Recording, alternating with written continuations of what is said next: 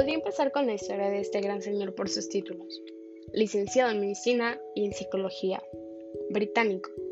Aunque su nombre nos lleva a curiosar como latinos más a fondo y descubrir que en realidad es maltés.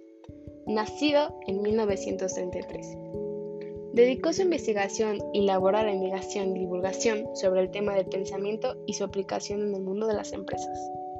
El doctor Edward Charles Francis Publius de Bono es el creador del concepto de pensamiento lateral. La pasión de Bono fue desarrollar formas alternativas de pensamiento divergente, fáciles de comprender y aplicables a todos los ámbitos de la vida. Ahora hablaré sobre la técnica de los seis sombreros, la cual nos ayuda a tomar decisiones. Primero, se encuentra el azul. Este sombrero es el encargado de controlar el resto de los sombreros en cuanto a tiempo y orden de intervención durante el debate. La persona que encarna el sombrero azul debe tener competencias de carácter resolutivo o talento en, resolución de conflictos. En su postura de moderador, el encargado del sombrero azul tendrá la responsabilidad de dirigir el principio y fin cada sesión de pensamiento, tener la postura para situar objetivos, definir la ruta para llevar los objetivos a cabo, realizar preguntas cuando lo considera necesario, mantener el grupo focalizado en el objetivo. Después se encuentra el sombrero blanco. Quien use este sombrero tendrá una postura neutral y objetiva. El sombrero blanco explica los hechos o cifras y, además, toda la información que se pueda recabar sobre el tema. La información clave es presentada o discutida, la ausencia de la información clave también se identifica en este punto.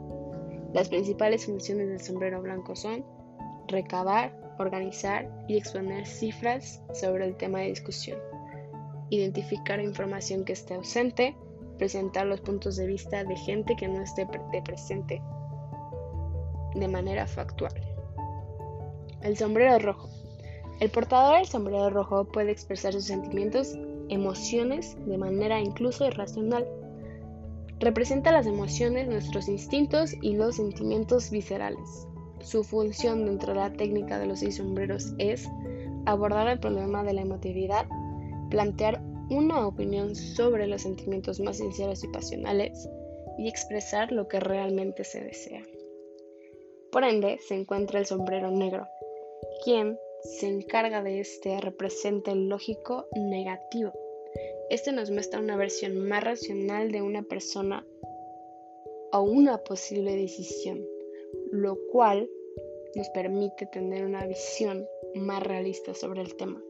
Las principales funciones del sombrero negro son exhibir un juicio negativo constructivo, identificar claramente las barreras, peligros, riesgos y otras connotaciones negativas necesarias que se deben abordar al momento de tomar la decisión. Tener un pensamiento crítico, pero sin querer llegar a la confrontación, y su instinto siempre será mostrar la realidad negativa. Después nos encontramos con el sombrero amarillo, que nos muestra el lógico positivo de una determinada situación, permitiéndonos ver las oportunidades, pero desde la realidad.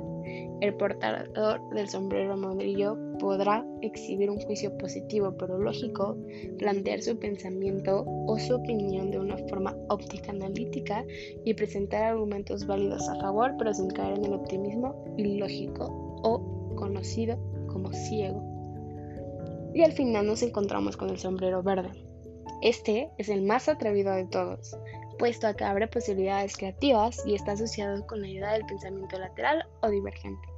Las características del sombrero verde son, es retórico, asume riesgos, conforta lógico negativo, que sería el sombrero negro en este caso, para buscar alternativas aleatorias para posibles riesgos, y tiene una postura creativa e ingeniosa. Y bueno, eso es todo. El día de hoy dimos a conocer bastante sobre Eduardo de Bono y espero hubiera sido grato para ustedes.